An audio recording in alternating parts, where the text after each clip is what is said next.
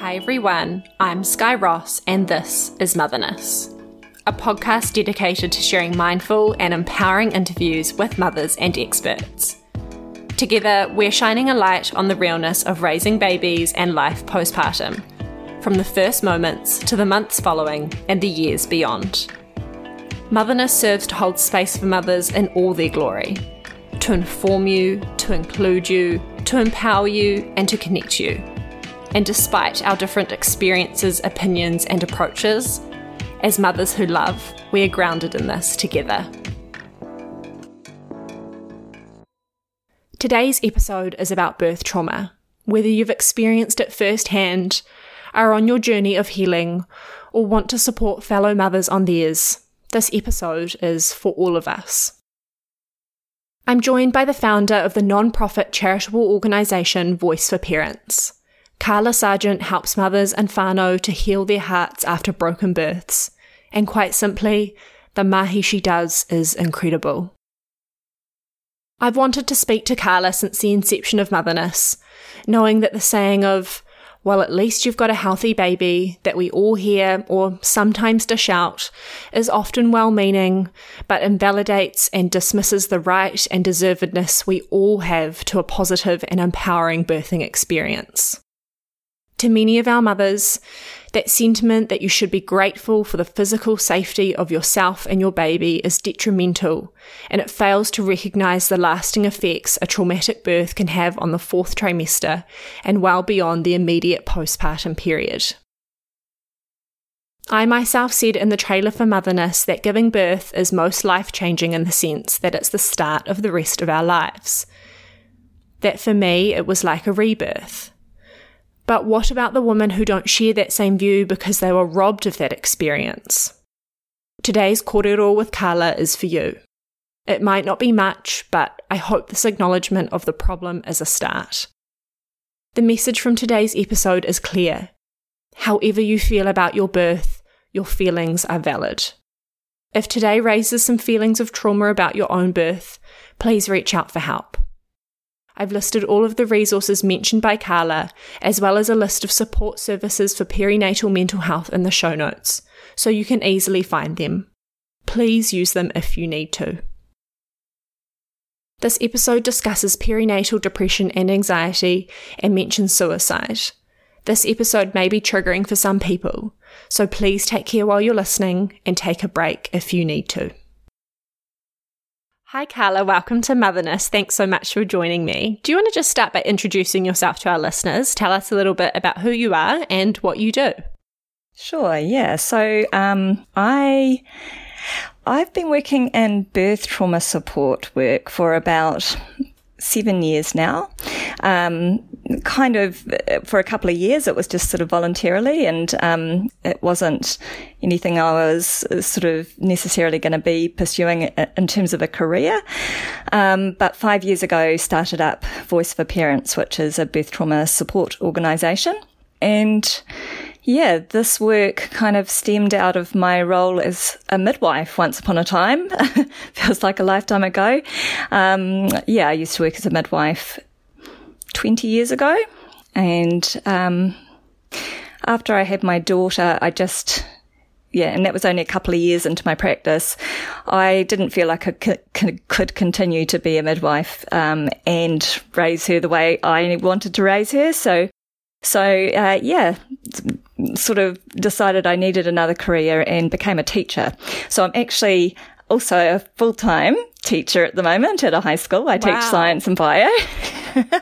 um, and so I do this birth work on the side. I've got three children, a twenty-year-old and an eleven-year-old and a ten-year-old. So, yeah, between mothering and teaching um, and doing this work, I'm kind of busy. Yes, you are very busy. So can you just give us a bit of background into how you started Voice for Parents and where um, what the catalyst was, I guess, for starting that?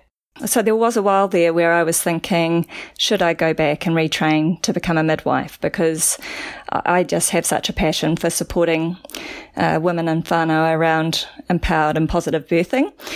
And I couldn't really see of other ways to do that without being a midwife. That sort of seemed like the obvious to me. But it didn't feel quite right to to do that, with my family still quite young. And lots of reasons, actually. Um, but at the same time, where I was sort of contemplating what I could do as a role to continue to, I guess, support that passion of mine, um, without being a midwife, my sister Jenny was working as a space facilitator. And space is a, like a support group for um, new parents in the first year of their child's life, and they meet weekly and, and discuss all matter of things related to parenting and motherhood. And so one of the sessions that um, she would have these women be involved with was, you know, the opportunity to share their birth stories.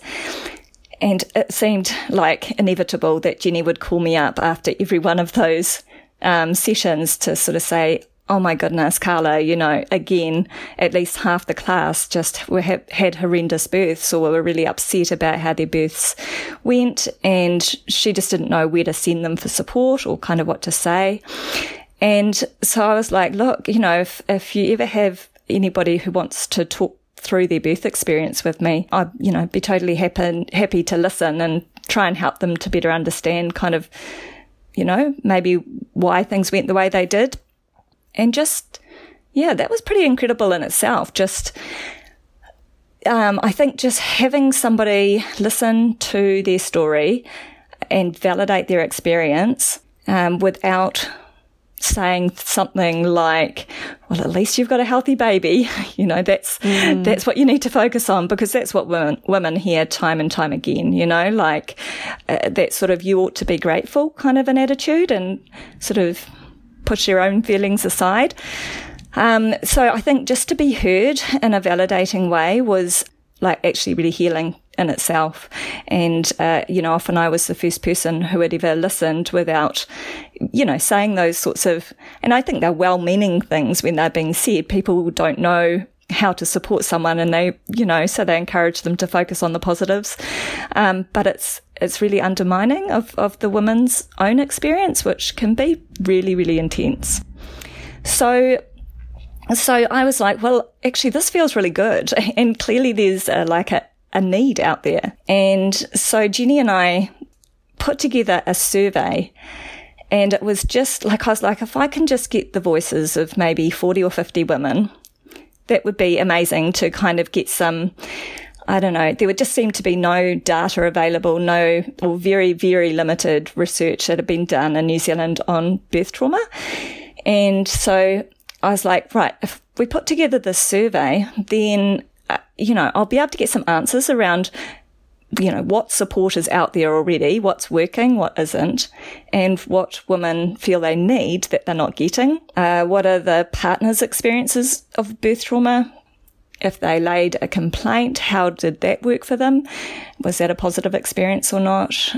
Yeah, all sorts of different questions in there. And I knew I was asking a lot of, you know, in the survey, there's a lot of open-ended questions, and And yeah, I knew I was asking a lot because I knew it would be an emotional experience to, to respond to that survey. So I wasn't expecting many people to answer. And, and it was put out there just like as, you know, if you are a New Zealand woman who has experienced birth trauma, um, then I invite you to answer this anonymous survey. And you know what? We got three hundred nineteen responses to that. It was just sort of shared wow. or- organically online. And I was just, yeah, amazed. And these women just poured out their hearts onto paper or onto the computer. But, you know, in sharing their stories, it was quite profound, the clear need that they had to just express what had gone on for them. And, you know, even if it wasn't a face-to-face kōrero where, you know, they could have their experience sort of validated, I think just to be heard was really, really important. Um, and here was somebody saying, I want to do something about this, you know, the, the gap that exists um, in support services for women in New Zealand. And, and so, yeah, it seems that women jumped at the opportunity. So I was like, wow, I felt quite overwhelmed with the amount of information that we collected. And I was like, you know, what do I do with this? I'm not a researcher. You know, I'm not like, um, and I, yeah, but I just, I spent many, many, many hours um, looking for patterns and, you know, and, and what these women were saying and sort of collating statistics around it, and um, put together this report um, on, on the survey. And that was back in twenty fifteen, I think. Mm-hmm. Yeah. And so, yeah, it, it was really good doing that, because it, it It just made me see what the need was out there, and I realised actually I can I can fill a lot of that need. Um, and so yeah, thus was birthed Voice for Parents. Yeah, amazing. Yeah. You know, birth is a subjective experience, and I can speak to that myself. So for anybody listening who's maybe thinking, was my birth traumatic?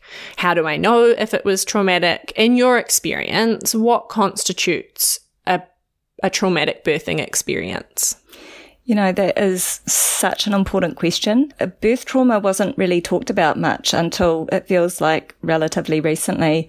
And I think that word trauma can feel like quite a loaded word for a lot of people, or at least mm. like, you know, you, a birth couldn't be traumatic unless you had a near-death experience, or you lost your baby, or your baby was in N I C U for months, or, you know, like those really obvious traumas. And the reality is that I don't know what percentage it is, but the vast majority of women that I've talked to through, about their birth experiences, their traumatic birth experiences, their trauma is not nearly so obvious at, um, you know, a surface level. So often it's about just a, an experience of disempowerment. And so birth trauma is, your birth is traumatic if you feel, feel traumatized by it. If there is any ongoing uh, physical, emotional, mental repercussions of your birth that are, you know, that are not fading um, and quickly, then You, you, you're perfectly entitled to call your birth traumatic and to seek out support, um, to heal from that trauma. And, and I think we have a real tendency, you know, we're in New Zealand, we're the, you know, number eight wire sort of mentality, you know, she'll be right, mate. Well, yeah. So a lot of us just sort of brush our needs under the carpet. I mean, and especially as new mums, right? Because when you're a new mum, you've got so much on your plate. You're trying to learn to be a mother and deal with sleepless nights and learn to breastfeed or cope with the all the different pieces of advice you're being sort of dished out. And and for so many women, you know, having to deal with their own emotions and trauma associated with their birth is just put in the too hard basket, and it's like it's shoved down. And nobody's saying, hey, you know, that birth seemed really full on. Do you want to talk it through? Is there any questions you have? Is there anything you're wanting to talk about with me? Or, you know, like that seemed like a pretty um, full on experience. Would you like me to do a referral to perinatal mental health for you? Is there, you know, nobody's being asked this. They're being sort of sent no. away from the hospital, often being led to believe that it was just as well that they were in the hospital and that they got the treatment that they did, because they, you know, their baby could have died otherwise. And, and, you know, that sort of like, you should be grateful sort of a mentality. And I think, you know, I think one of the key causes of trauma is the over-medicalisation of what is undoubtedly a very natural, healthy process for, or should be, for the vast majority of us, right? We're women. Our bodies are well designed to give birth. Um, yet we're told in many different ways that we can't trust our bodies, our birthing bodies, whether that's by being told we need to test for heaps of different things in pregnancy, um, or we have a scan and we get told our baby is seeming a bit too big and maybe we need to, you know, bring your birth date forward a bit and induce you, you know, if you haven't gone into labour by your due date. And there's all sorts of messages that women are being given about that they're not perfectly capable of birthing their babies without some form of medical intervention, when the reality is that we are. We are well designed to give birth, but we do need good information and we do need good support To, in order to believe that and to turn around all the misconceptions and the conditioning we've been, you know, raised with that says the opposite, that says, you know, birth is a medical procedure that needs specialist treatment. You need to be in the hospital, the place where, you know, sick people go, sick and dying people go to the hospital. Birth is a healthy process, and there's so much in the way we talk about birth and the way we represent it in media and in, in the stories of birth from our, um, you know, our parents or our siblings or our um, neighbours or our friends who have had traumatic birth experiences, who have had these really over-medicalised birth experiences that have felt really disempowering, where control has been taken away, where they've felt bullied or pressured into having interventions that they didn't really feel they needed, and where their own experiences have been ignored or brushed under the carpet. You know, I think so many of us, like, look forward to birth as an incredible, like, celebration, right? You're welcoming a new life into your, into your, into your family, into your home, into your life. And it's something that we spend many months planning and for and getting excited about and dreaming how it, it could be. And we've all heard the odd story of somebody who's had a really great birth experience, and we hope that that'll be us. And I think for so many women, trauma could be as simple as not having the birth experience that they'd hoped for. And if that's how they feel, you know, then that's valid. Like, mm. whatever you feel about your birth experience is valid, and it deserves to be heard and, and yeah, supported. You deserve support to heal if you feel traumatized by your birth experience. Yeah, absolutely. I mean, something that I've always thought about is that on paper, you could have two births that look exactly the same, both with potentially unexpected outcomes or unexpected intervention, but you could have one mother who feels disappointed about that experience, but okay, and you could have another mother who feels traumatized by that. And so I guess, how can mothers differentiate between those two feelings? And what are some of those more specific causes or experiences that can make a woman feel traumatized by her birth? Mm. I just think it's so important not to compare your own experience to anybody else's. However mm. you feel about your birth is valid. And just on that note, well, I think to say it, because I think it's such an important message to get out there, you can feel both incredibly grateful for your healthy baby and at the same time feel devastated, angry, traumatized, frustrated, hurt, upset, you know, inject whatever adjective is relates to your experience at the same time, right? They are not mutually exclusive things. And so I just, you know, it's so hard to say because, like you say, um, one woman who, you know, accidentally gives birth at home in a quick one-hour labour might feel so empowered by that experience. Like, wow, I just did that on my own, you know, like midwife didn't even get here on time and, you know, I'd been planning to have the baby elsewhere or whatever. And another woman could have that experience and be incredibly traumatised by it and experience, you know, P T S D symptoms and all sorts. So it's never helpful or healthy to compare your experience to somebody else's.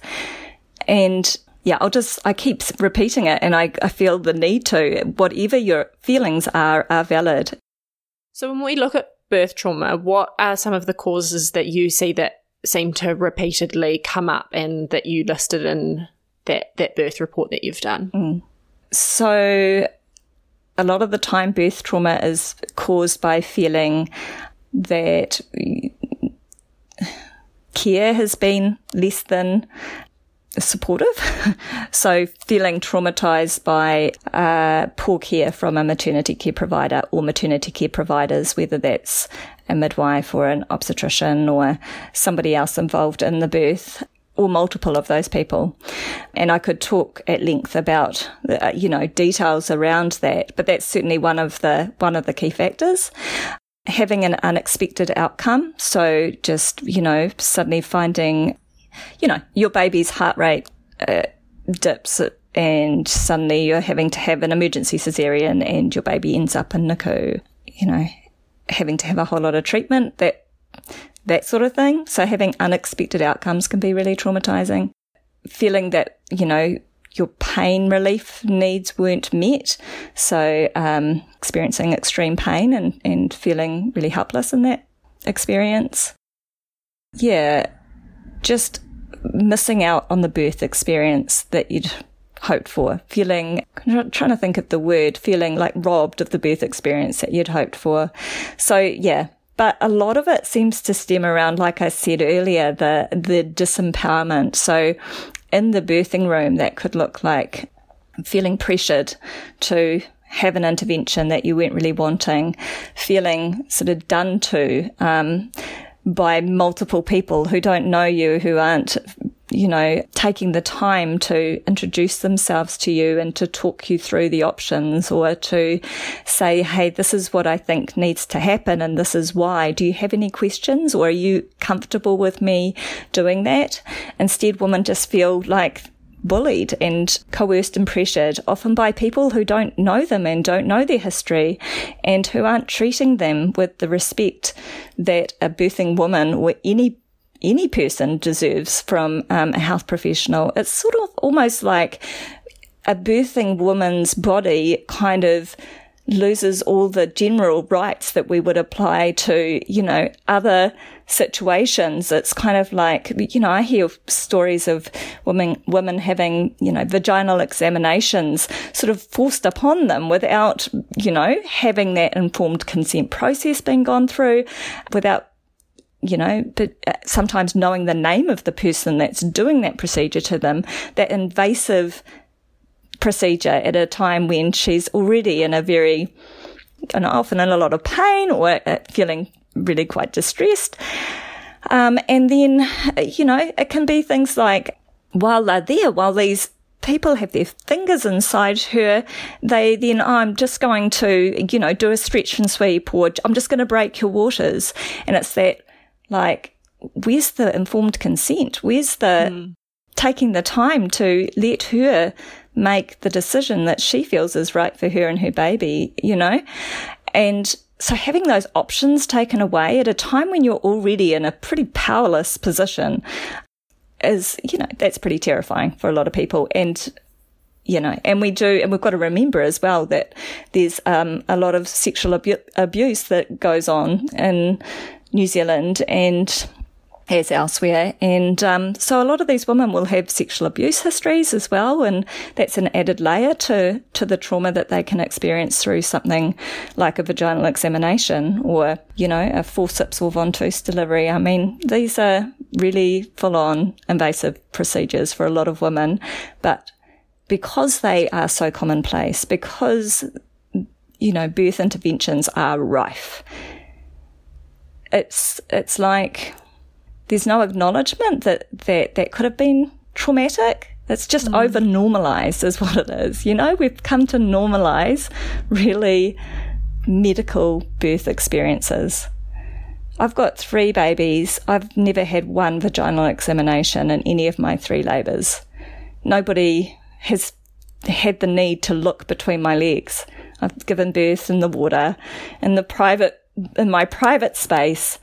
You know, my last baby, I caught myself, and, like, you know, like that compared to the experiences I'm hearing these women go through, it's just devastating, because birth has the potential to make women feel just like they can completely trust their bodies, like they can completely trust their instincts.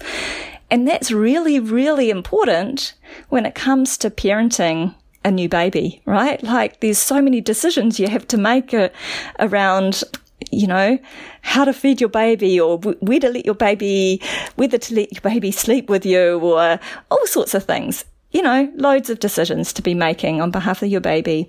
And, and because we don't grow up in a culture where we see a lot of parenting, or get, be a part of that sort of parenting process, like could have been the situation with tribes or sort of more communal living, we're kind of thrown into this world of motherhood with very few skills often, or knowledge.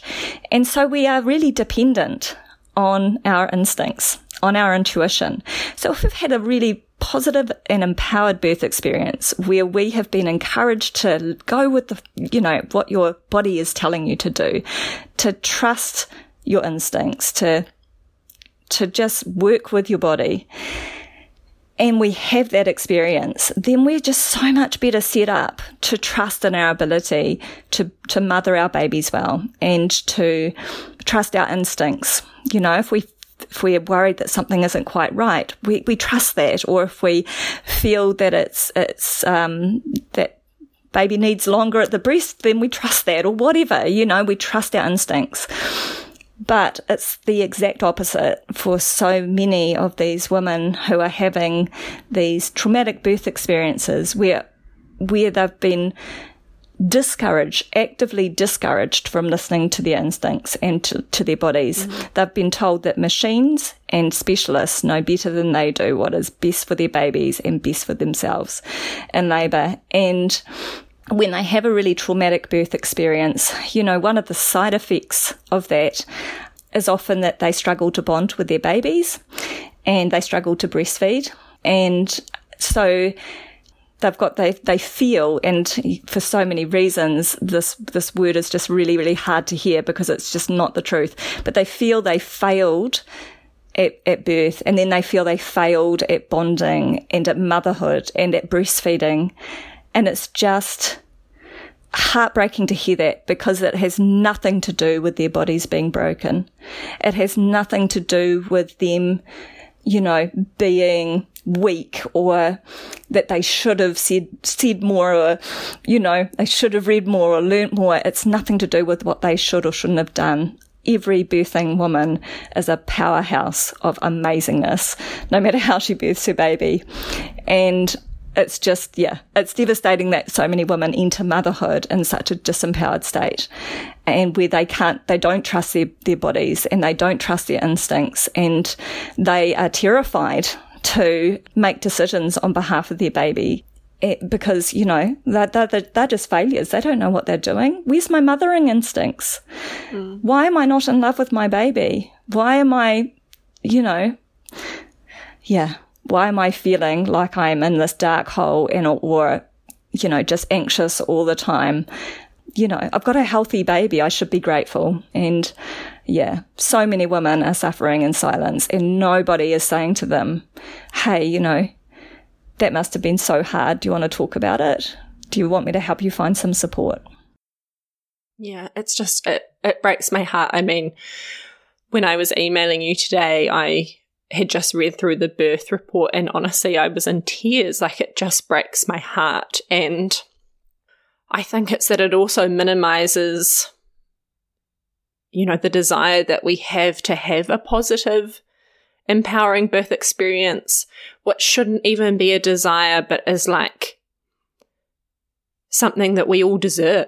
A rite of passage. And a rite of absolutely. passage. Absolutely.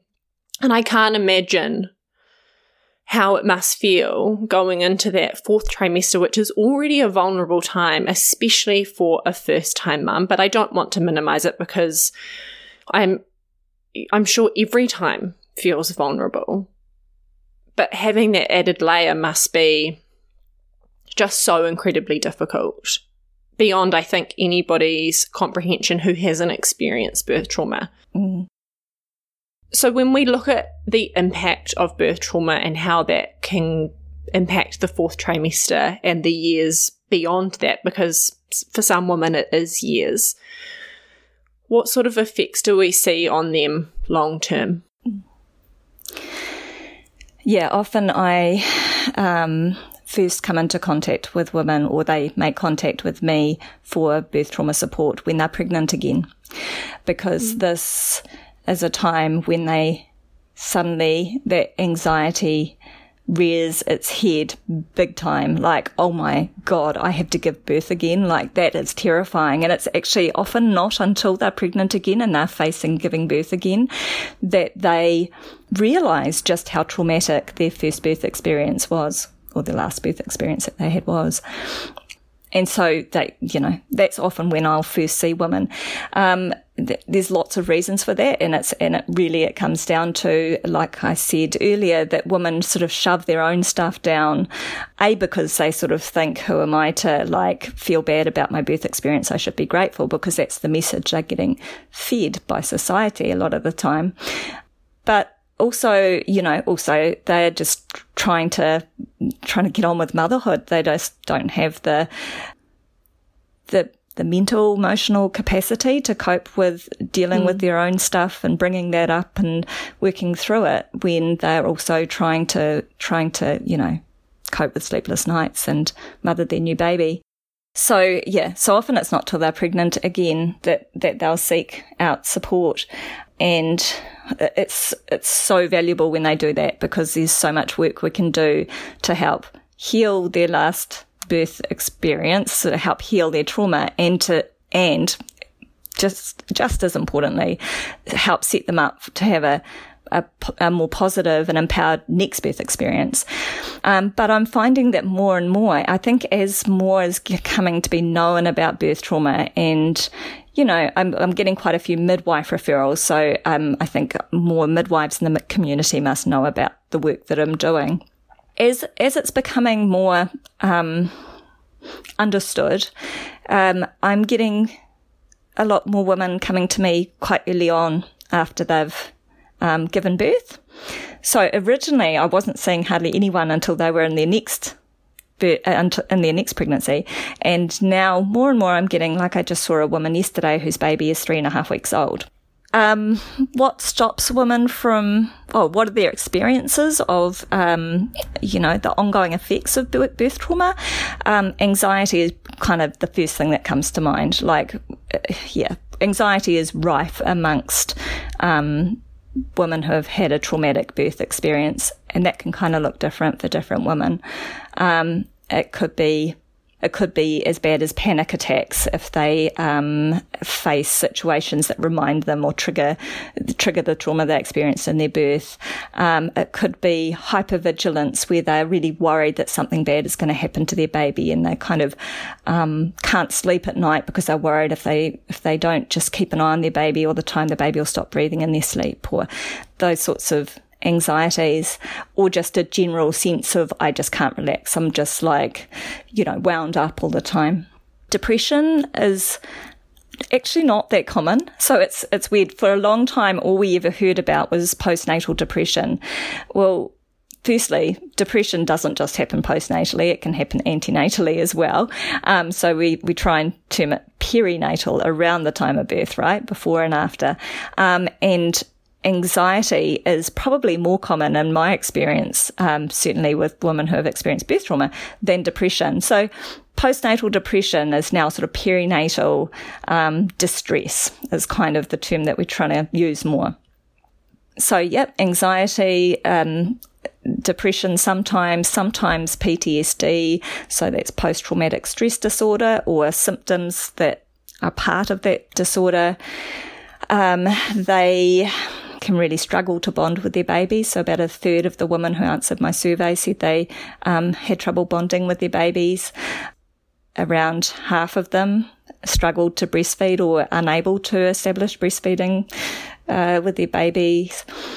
Um, relationship issues were really common with their partner. So um, about a third of women struggled to, you know, with relationship issues as sort of part of the fallout of their traumatic experience. And just a general sense of lack of self-esteem and unworthiness and guilt. Guilt is huge amongst these women. And I, I feel like it's probably the biggest thing I do in my role is to help remove the guilt, to help them see why their trauma was through no fault of their own, that every woman... Nobody wants a, a better outcome for the baby, you know, a good outcome more than the mother, right? That's just common sense. And so I remind women that you made the best choices you could based on the support and information you had at the time, full stop. Because that's all you will ever do, right? As a mum, you will always make the best choices you possibly can based on what information you have at the time and the support you have available to you. And so I say to women, if you'd had different information and you'd had better support, then you would you would probably have made a different decision. But you made the best choices you could at the time. And you need to just cut yourself some slack. You know, I often I often say to women, like, if it if it was your, say, grown up daughter or your best friend sharing their birth experience with you, telling you their story, and their story was your story, I want you to think about how you'd respond to them, how you'd feel in response to them. And and I say, like, you need to start giving that response to yourself, because, you know, in our in our heads we're going, I wasn't enough, I wasn't good enough, I wasn't strong enough, I should have done this, I shouldn't have done that. But you would never say that. You would never feel like that towards your best friend. We're just so hard on ourselves.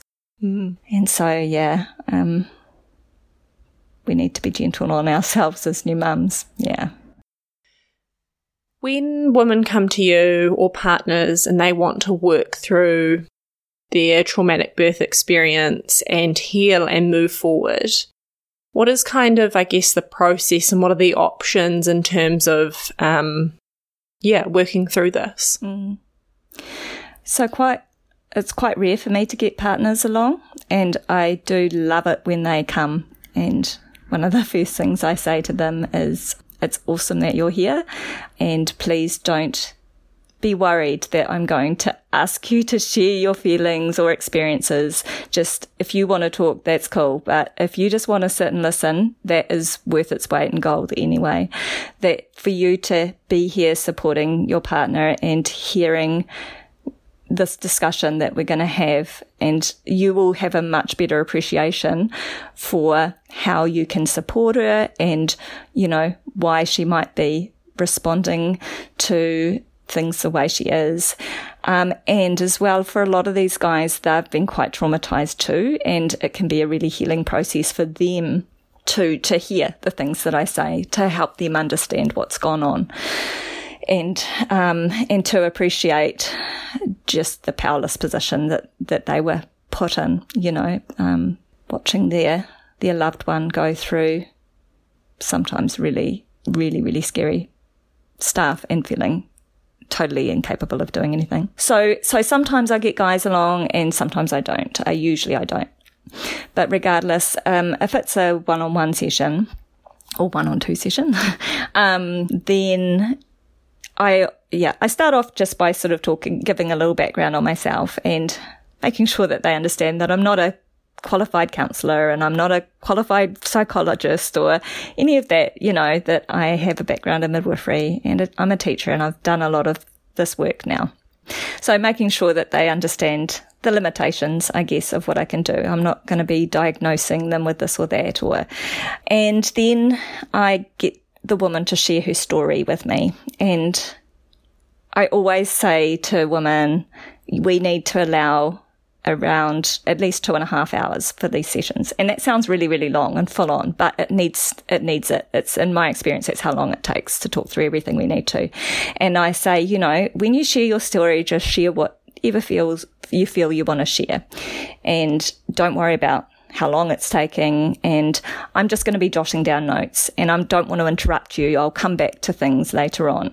So I'm just going to listen. You just, you just say whatever comes to you. And so she'll share her experience and I'll sort of jot down notes and come back to and talk through. Um, often it's helping, helping her to understand like why things might have unfolded the way that they did. So lots of women don't really understand birthing physiology and um, how the different hormones function to support the, the labour process and how various interventions um, interfere with that process. And they don't understand this whole sort of cascade of intervention thing. They might have heard that term before potentially, but yeah, I just kind of help them often to understand why perhaps things went the way that they did and why they might be feeling the ways that they do about themselves and their bodies, about their babies, about um, their partners, you know. So, um, and then it's all about, okay, where to from here? And we talk through some different uh, I guess, methods, um, tools that they can use to um, help them to further process what has gone on and to and to further heal. Yeah. Yeah. Amazing. You're doing such incredible work. It's really, yeah, it's really amazing. Um, you know, something that really struck me when I was reading your report was the part about laying a complaint. And um, this this really got me because um, there are a couple of mums that I'm really good friends with who had an experience where they considered laying a complaint, and I I really didn't know what to say in that moment other than to encourage them to do so, because that was just my the only knowledge that I had at that time. But from reading your report, what I failed to understand when talking to them, sorry, it makes me upset, is that um to potentially get to that point where you want to lay a complaint, you may feel such failure in the healthcare system that you might not even trust. And rightly so, because a lot of complaints don't even go anywhere, that anything will be done or that it will make you feel any better for doing so. So I guess what I'd like to know from you is, what reasons do you give to mothers about why it can be helpful or important to do so? And what is kind of the process in laying a complaint? Or where do they even start if that's something that they think would be right for them in their healing journey? Mm. It's such a tricky one. And um, I don't actively encourage people to lay complaints. I support them if that's what they choose to do, but I mm-hmm. like anything else when it comes to pregnancy, birth and motherhood, it needs to be an informed thing that they are entering into. So a lot of women want to lay a complaint because they want the system to change so that other women don't have to go through what they went through. And so I am, I always point out to them that unfortunately the likelihood of that being a valid outcome is incredibly low.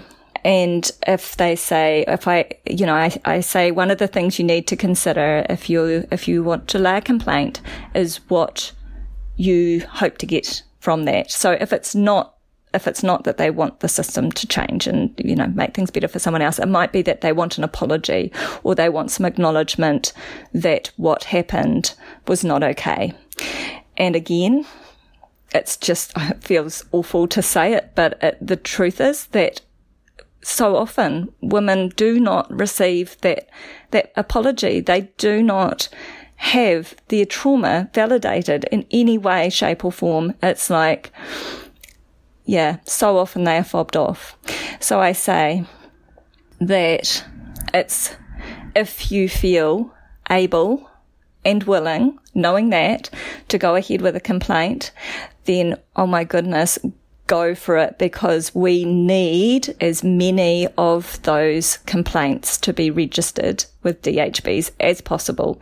You know, they have to, that somebody has to read your complaint. That is not going to go un, unheard, and it has to be filed in the system. And the more that that happens, the more, I guess, weight there is, argument there is that, that systems need to change. But I think, you know, the fact is that most women and their partners do not feel in any sort of position to go through a complaints, like writing out a complaint, and the emotional toll that that takes when the trauma is so raw and fresh. Um, it's just kind of too much when you're dealing with the the fallout of a difficult traumatic birth experience and, uh, you know, a baby that's not feeding and, you know, everybody's exhausted and not coping. The last thing you want to do is kind of try and, you know, write out a complaint, and um, especially if you know that it's you're probably not going to get the response that you need. So, you know, I really, I think it's amazing when people do find it within themselves and feel, you know, that they can go through that, because it it is important that we uh, that those uh, complaints are being, you know, filed there, that there is growing evidence of the injustices that are happening in the in the birth space. But I say, you know, don't do it unless, um, don't do it for anybody else other than yourself, and just do it with eyes wide open and get some support. So that's kind of writing a, a letter of complaint to a D H B, right? To a, a hospital that you've birthed in, or a birth centre maybe.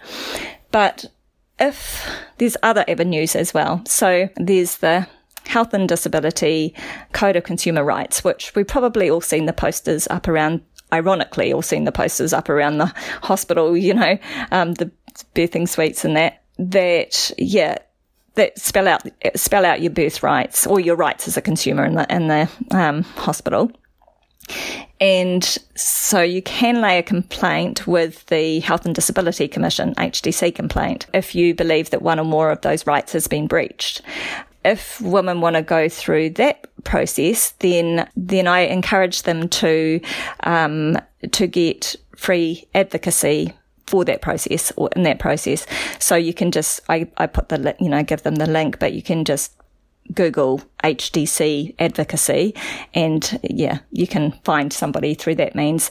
And if the person who's your advocate doesn't seem to be doing a wonderful job, then you can say, like, I want another someone different, um, because unfortunately, like any woman who's tried to get support through kind of mainstream means when it comes to birth trauma, you'll find that it's really really speci- uh, dependent on who you get as to whether they have, I don't know, knowledge about how to support somebody who's had a traumatic birth experience. It sort of seems to be quite a specific aspect, I guess, of psychology, or, you know, um, yeah, I, um, yeah. So I guess advocacy is the sort of same. Sometimes you get some people who really understand what your needs are, and some don't. And so, um, so that can be a helpful process.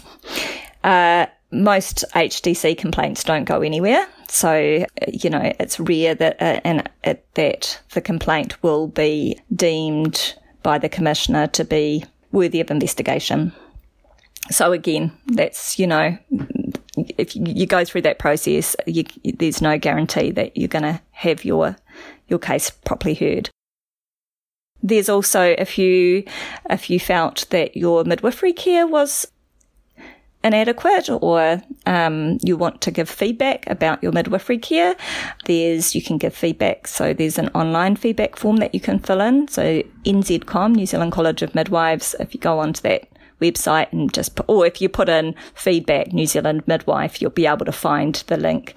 And that feedback form is anonymous, and it it goes both to the midwife and to the the college who hold it. So it's used as part of the midwifery standards review process that every midwife must go through. I think it's every two years where evidence is collected essentially to ensure that their practice is meeting, you know, um, standards. So yeah, so that's another way of having your voice heard without it feeling, I guess, confrontational or too overwhelming or anything like that. You can kind of have your say with and remain anonymous. Or you can go through the midwifery, um, oh, it's gone from the midwifery council, um, and get, do a midwifery, uh, have your, like a meeting with your midwife and with, um, trying to think of, the person in the middle, what am I thinking? Like a mediator? Yeah, a mediator, thank you. I was thinking interpreter, it's not an interpreter. Um, and have a mediator there to, yeah, just mediate a discussion between you and your midwife, just so you can have an opportunity to share how you felt, let down, et cetera. Um, so those are the really the main avenues of of complaint, yeah. Okay, great. Thank you. I'll put a link to all of those in the show notes. So if anybody listening does want to explore those options, they can find them easily. Awesome. You know, we've talked about we've talked about the word rights and the system, and, you know, something I've been looking into a lot is the racial bias that exists in our healthcare system. You said in your birth report that when we look at the outcomes of birth, it's traditionally measured by maternal and infant mortality and morbidity rates. And we know from studies that Māori and Pacific women have a disproportionately higher incidence of both of those things in New Zealand. And it has been acknowledged that that is due to the biases in our healthcare system, as well as a multitude of other factors. But I guess what there isn't is statistics or insight into how birth trauma affects these mothers. And so I guess I would just like to know what your experience has been working with any of these women from these backgrounds, and whether that, that birthright of cultural sensitivity is sometimes compromised and can contribute to their birth trauma. Well, absolutely. Cultural insensitivity is rife here as it is all over the world, right? So where racism exists, it exists in the birth room. And in the birth room, like pretty much anywhere else in our society, it's a white man's world. And you feel the effects of that, never more so than when you are giving birth to your baby, I believe. Um, and so uh, Māori and Pacifica women are overrepresented in in those areas of maternal mortality and morbidity. That's just, you know, just a reflection of the wider biases that exist within all systems of, in all our healthcare systems as other systems in our society. Um, I didn't have any uh, data in my in my research, I guess you'd call it. It doesn't, you know, it was a survey. It didn't, I didn't intend it to be a sort of a, yes. a big piece of research, but it ended up feeling like quite a big thing. I didn't ask for ethnic background, and I, I wish I had. But, you know, like there just is no research out there on these things. So the data that's collected is around mortality and morbidity rates, maternal and infant. And, you know, there are higher rates of infant mortality and morbidity amongst Māori and Pacifica um, women as well, compared to their non-Māori and non-Pacifica um, population. But in general, if we talk about mental health in general, uh, we know that statistically there's a higher prevalence and earlier onset of age of onset of uh, mental health disorders and greater severity of mental health disorders amongst Māori and Pacifica peoples compared to uh, European people, Pākehā. The statistics say that around half with a serious mental health disorder are not receiving mental health care for their needs, that perinatal anxiety and depression disorders are often not identified in Māori women um, in the community, and they're often not detected by primary healthcare professionals. And part of that will be that there are there are greater risk factors amongst um, Māori and Pacifica um, women be, owing to the fact that they have, they're often earlier to leave school, they um often get pregnant at a younger age. Um, there's higher rates of, for instance, smoking, alcohol and drug abuse, and these, and obesity, and these things will all feed into that need for more interventionist care, which I've already described to you as one of the key players in having a disempowering experience. You know, a lot of babies um, that are born early are to Māori and Pacifica women, for instance. So um, that's that's that's going to be traumatising for anybody to have their baby have to spend time in the neonatal intensive care unit, et cetera. But kind of coming back to that point that you raised in the beginning of your question to me around me saying that um, statistics are are viewed in terms of maternal and infant morbi- morbidity and mortality. You see, healthcare needs to be holistic. It needs to take into account mm. so much more than just the physical well-being of a mother and their baby. There's the mental well-being, the emotional well-being, the spiritual well-being.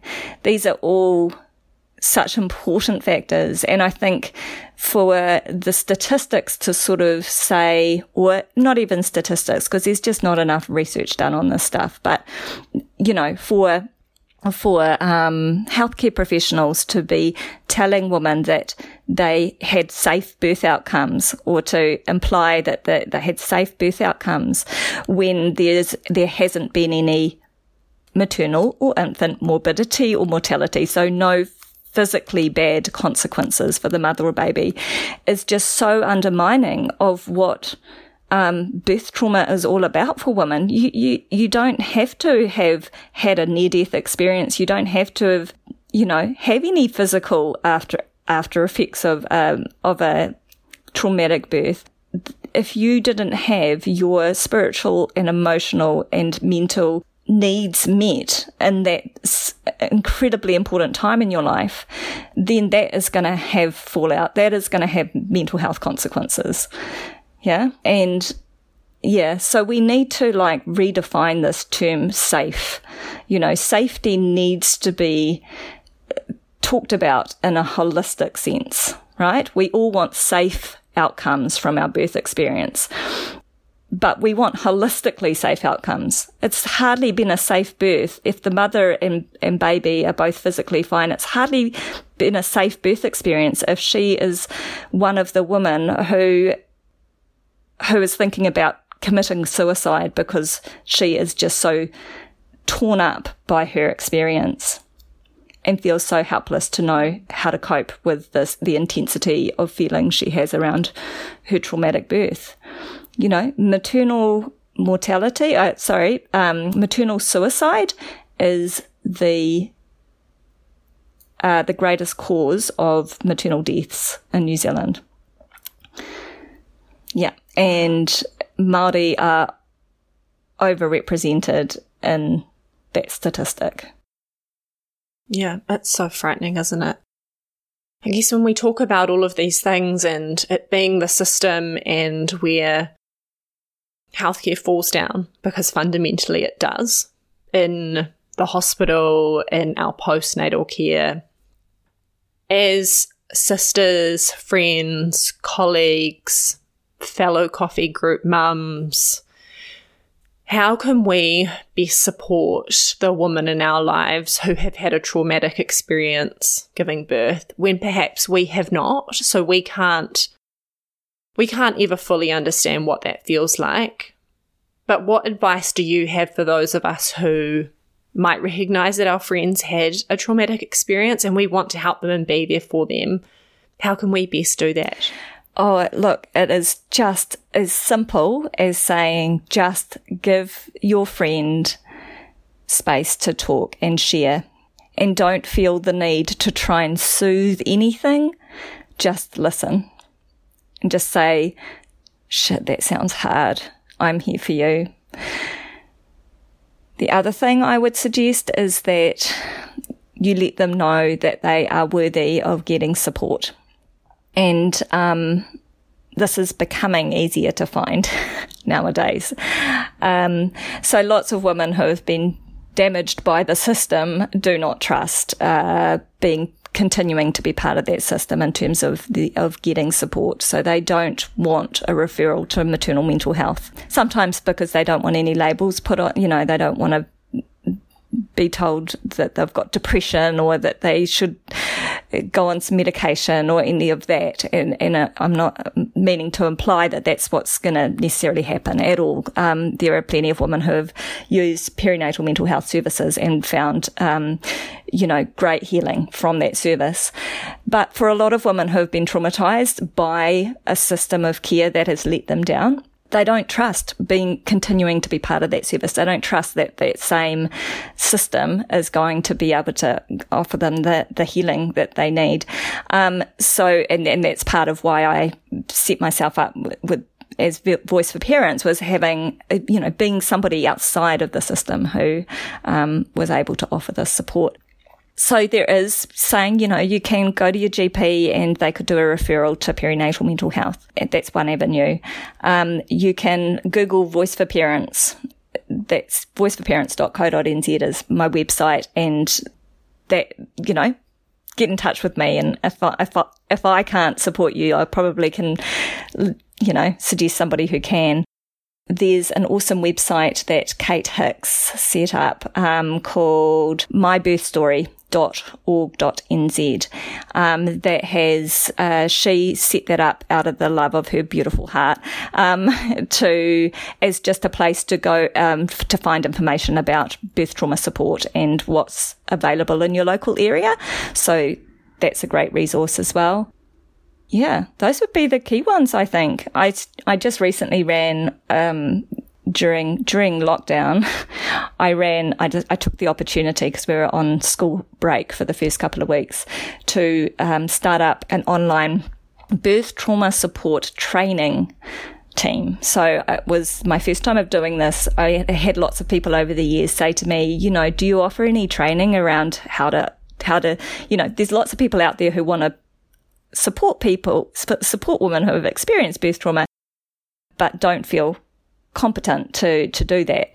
And so I, so I ran yeah I had forty-six women sign up to that, which was really, really cool, and it took we did it over nine weeks. So I'm going to get a list together of those who are kind of keen to put their names out there as offering birth trauma support sort of services. So So yeah, I haven't quite got there with that yet, but that won't be far away. So there will be more and more people around the country who are who are feeling um able to provide that support. But honestly, if if all you feel capable of doing is is just saying, is just listening, is just saying, you know, if you want to share your story with me, I'm here to listen. That's huge. That can be the biggest, the biggest healing that um a, you know a woman can receive, is to just be heard and have her, have her experience validated. Yeah, absolutely. For any women who are listening who are expectant mothers, potentially first-time mothers who are afraid of having a traumatic birth experience, how can they best set themselves up to having a positive one? Yeah, awesome question, because you know what, like so much of this work I'm doing is obviously it's ambulance at the bottom of the cliff stuff, right? And I would love to have more time to devote to doing that sort of education, and that will be part of what I do before long. But, you know, antenatal education around setting yourself up for a positive and empowered experience, you know, there's a lot of it going on, actually. There's a lot of good good antenatal classes happening out there, but there's also a lot of crap ones, you know. We want to be learning as much as we can about normal birthing physiology, and a great book or a resource, you don't have to get the book, she's got a lot of her stuff online, is Doctor Sarah Buckley's work. Um, she wrote a book called Gentle Birth, Gentle Mothering. Um, that's a really, really good resource uh, to learn about how different hormones affect different things in labour and birth and motherhood. So understand how birthing bodies work and how they work best.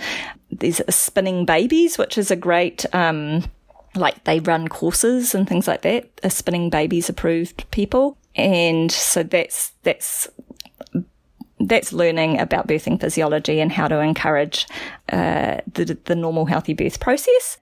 For you don't have to be Maori to attend these, but they are set up for um, you know, for our Maori population. Uh, the it used to be um, Hapu Wānanga, that was run by Kellyanne Spriggs, who's an awesome wahine in the Waikato, and then she sort of set up a bunch around the place, but now she's working uh for Plunkett, and her and a few others, amongst them Rawinia Hohuahu, who, who did that training course that I just told you about. They are running these Whirihia antenatal education, and I don't know where they've set them up, like the, I think there's a few around the place, but if anybody is interested in doing their antenatal education, you could go on Kelly's Facebook page, um, Kelly Childbirth Educators, no, Kelly Childbirth Educator Waikato, and sh- she's always posting awesome stuff on her page, like, and yeah, heaps of practical tips and things like that. So,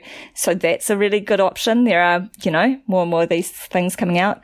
But I tell you what, like one of the key things that will can make just the world of difference is to you know, I'm just thinking of this meme that I that I posted to my page once, and it just got shared like tens of thousands of shares. Like, it was crazy how how far it must have just hit a chord with so many people. And the meme says, a good midwife can mean the difference between a difficult birth being empowering and a difficult birth being traumatic. Well, I think I had it the other way around. But, you know, a good midwife can make the world a difference. Good midwifery support is huge. And we are so fortunate in New Zealand to have the model of midwifery care that we do. It's unfortunate that not all midwives work in that partnership model that has been designed to increase that holistically safe birth experience, where you can have the same midwife follow you. You know, you can choose who your midwife is and have the same midwife follow you through right through your pregnancy and birth and postnatally. And like, that in itself can be really, really huge. If you if you can find yourself a good midwife, one that values, and you need to ask the questions right at the start. Ask about mm. what's your what's your birthing philosophy, you know? Um, how many And just see how how she responds to that, and does it, and what what your vibes are, you know. Start listening to that gut of yours. Yep. Like, that's another big one. Yep. Is like learning just to listen to your instincts. And if something doesn't feel right, listen to that and act on it, right? And if one of those things that doesn't feel right is the midwife that you've chosen, and you're halfway through your pregnancy, or you're thirty-six weeks through your pregnancy, whatever it is, if it do, if she's not feeling right for you, change midwives. But yeah, there's lots of good questions you can ask, and I could, I could be here all night sort of talking about these things. But um, yeah, if you want me to sort of share some some questions with you later, I can. But yeah, and I and I always suggest, like, interview a few midwives if you if you are able to, because we do have a shortage of midwives. And that's a, I sigh, I, I sigh a heavy sigh, because know, you know it's same. Just a bit of a rough rough world out there for um, midwives at the moment. Underpaid and understaffed and all that. So yeah, if you are able to, then interview a few midwives and go with the one that, that feels the right fit for you, who's going to take time to to talk with you antenatally. Appointments should not be fifteen minutes long with, you know, feeling your belly, getting you to pee on a stick, taking your blood pressure, handing you a blood form or a, a scan form and sending you back out the door. I would want a midwife who was saying, tell me about your last birth.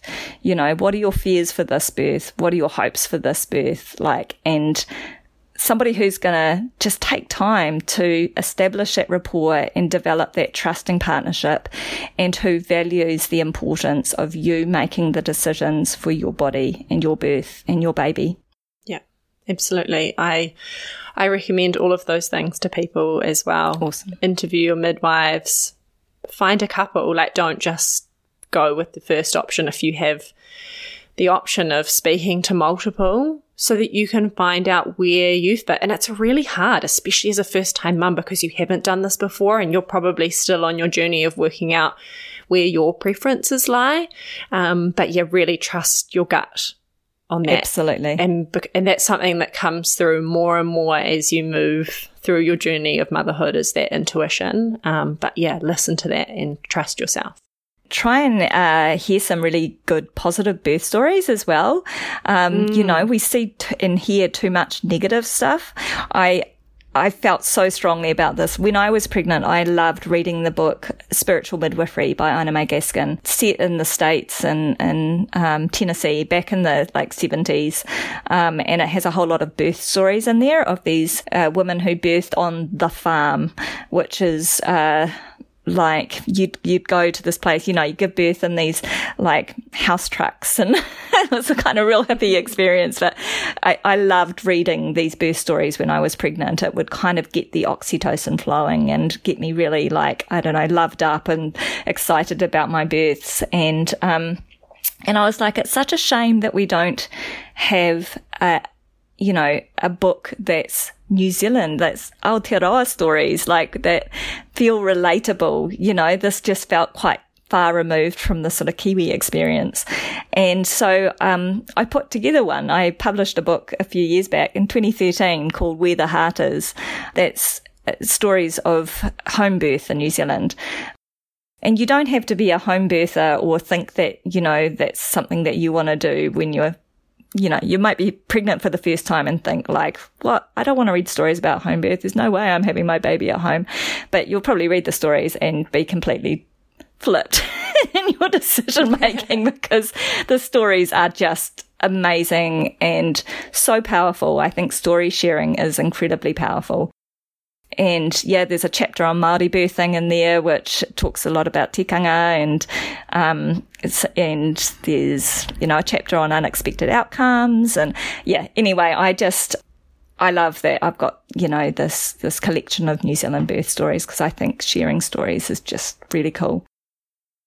Incredible. Yeah, I um I didn't read Spiritual Midwifery, but I did read Ina May's Guide to Childbirth, and it's a great book. I loved yeah. it and I treasure it and I recommend it to everyone. And when I told my midwife, who I adore, that I was reading it, she was like, "Are you sure you're not destined to be a midwife? Because you're pretty pretty obsessed with this stuff." But yeah, Ina May is like the queen of She's midwifery. Amazing. Just love her. She is. Yeah. We have some absolutely phenomenal midwives in New Zealand. You know, like I do hear, I do hear some pretty horrendous stories about some, you know, devastating examples of poor midwifery care. Mm. But I also know the incredible source of support and love and healing that um, so many of our midwives out there are providing as well.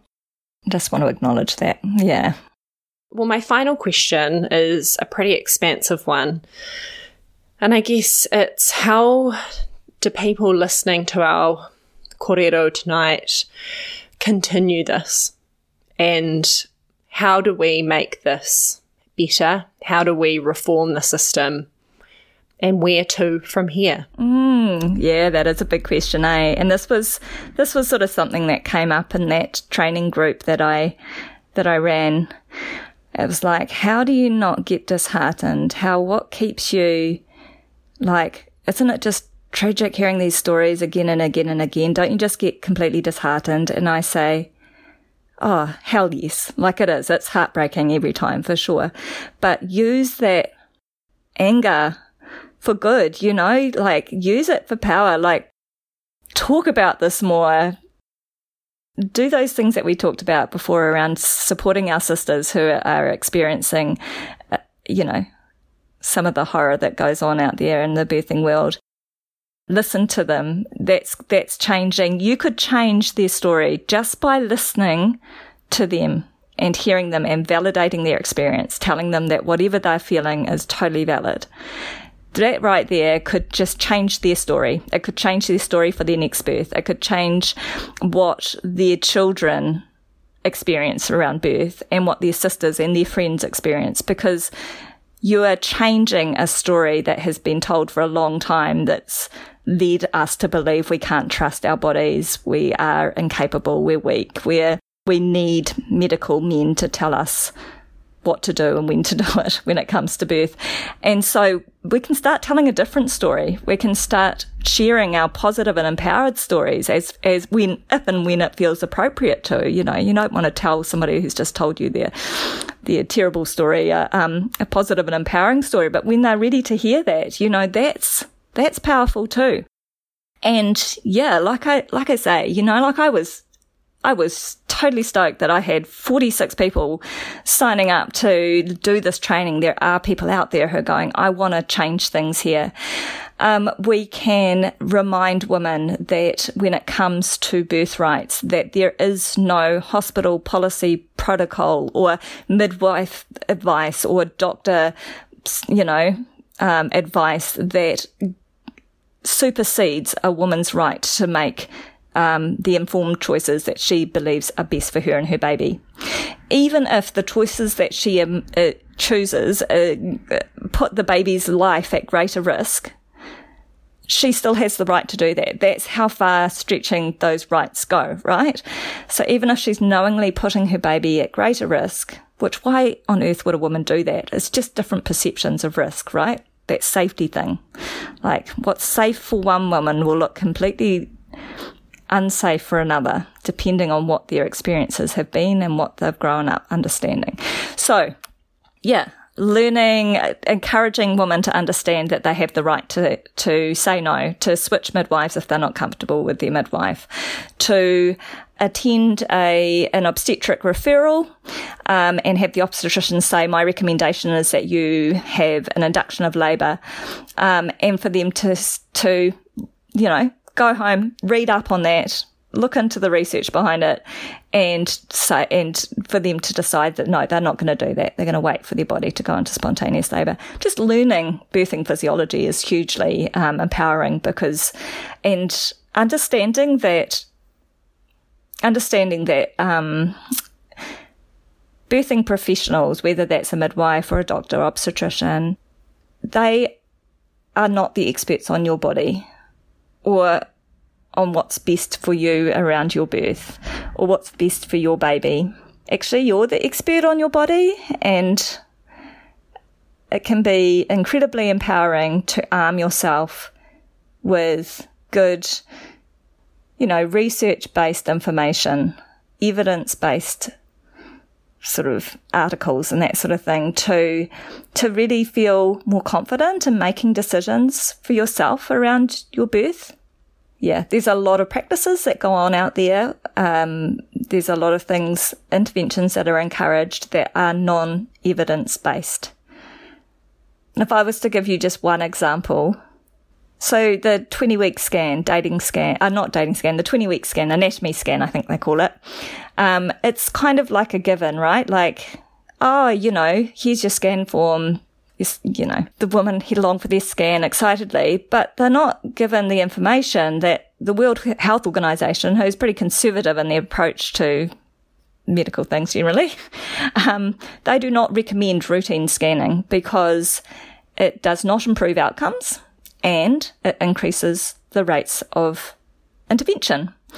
Right, so that's just one small example where how many women are going for scans not being aware that this increases the chances of them having interventions and it does not improve outcomes for them. Now, lots of women will still choose to go and have their scan, and that's that's as long as they're making an informed decision, and that's their that's their absolute right.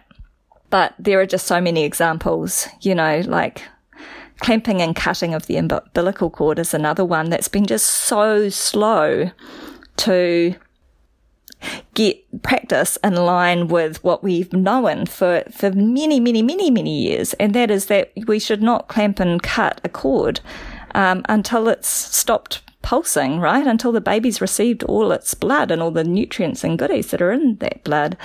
Um, it's another example where we're still seeing cords being clamped and cut early for, you know, lots of babies. Yeah. So how do we... How do we change the system? I just told you. We get informed and we support one another as women, right? Like, no judgments. We do not judge one another for the decisions we make around our births. We we respect that whatever a woman feels about her birth is valid. We start changing the story for our children. Like, I, for my births, my daughter, um, so she's she's eight years older than her first brother and ten years older than her second brother. She was at her brother's births and they were really awesome experiences. It's a, a beautiful way to educate others. In fact, I always had lots of people at my births because I liked them to see this is what birthing can look like.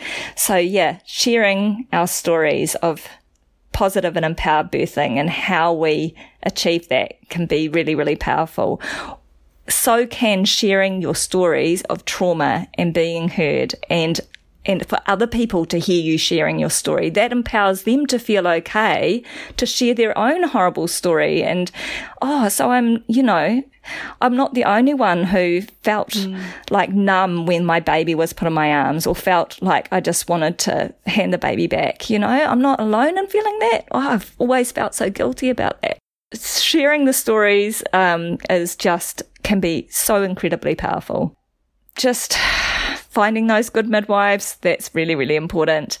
Um, and if you can't find a good midwife, then hopefully there might be a good doula in your area. If, you know, that's a, that's becoming more popular in, in New Zealand now too. You know, having a birth, a support person along at your birth who's there just to support your emotional um, and physical needs. Um, yeah. and to advocate for you. You know, have somebody, at least one person who's got your back in, in labour, um, who knows what's important to you and who will help be your voice when sometimes you can feel pretty powerless. Yeah.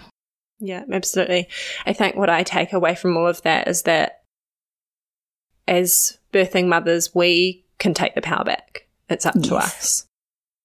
Well, thank you so much for joining me tonight and what has been very emotional conversation. I'm sure it will be for a lot of women listening as well. Um, if they do want to work with you, is the best place just to go to your website, voice for parents dot co dot n z? Yeah, yep. Or you can find me on Facebook and have a little look at the sorts of things I've posted on there. But like I said, also there's that other website as well, which is a really good one, my birth story dot org dot n z, for seeing what other support systems are available out there. Yeah.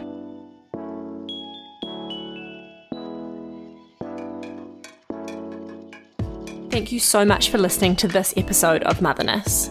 For more empowering interviews like this one, check us out on Apple Podcasts, Spotify, or wherever you like to listen. And if you like today's episode, please subscribe and leave a review so more listeners can discover all that Motherness has to offer. We are at motherness dot podcast on Instagram, and our D Ms are always open if you need advice or would like to chat. I'm Sky Ross, and you've been listening to Motherness.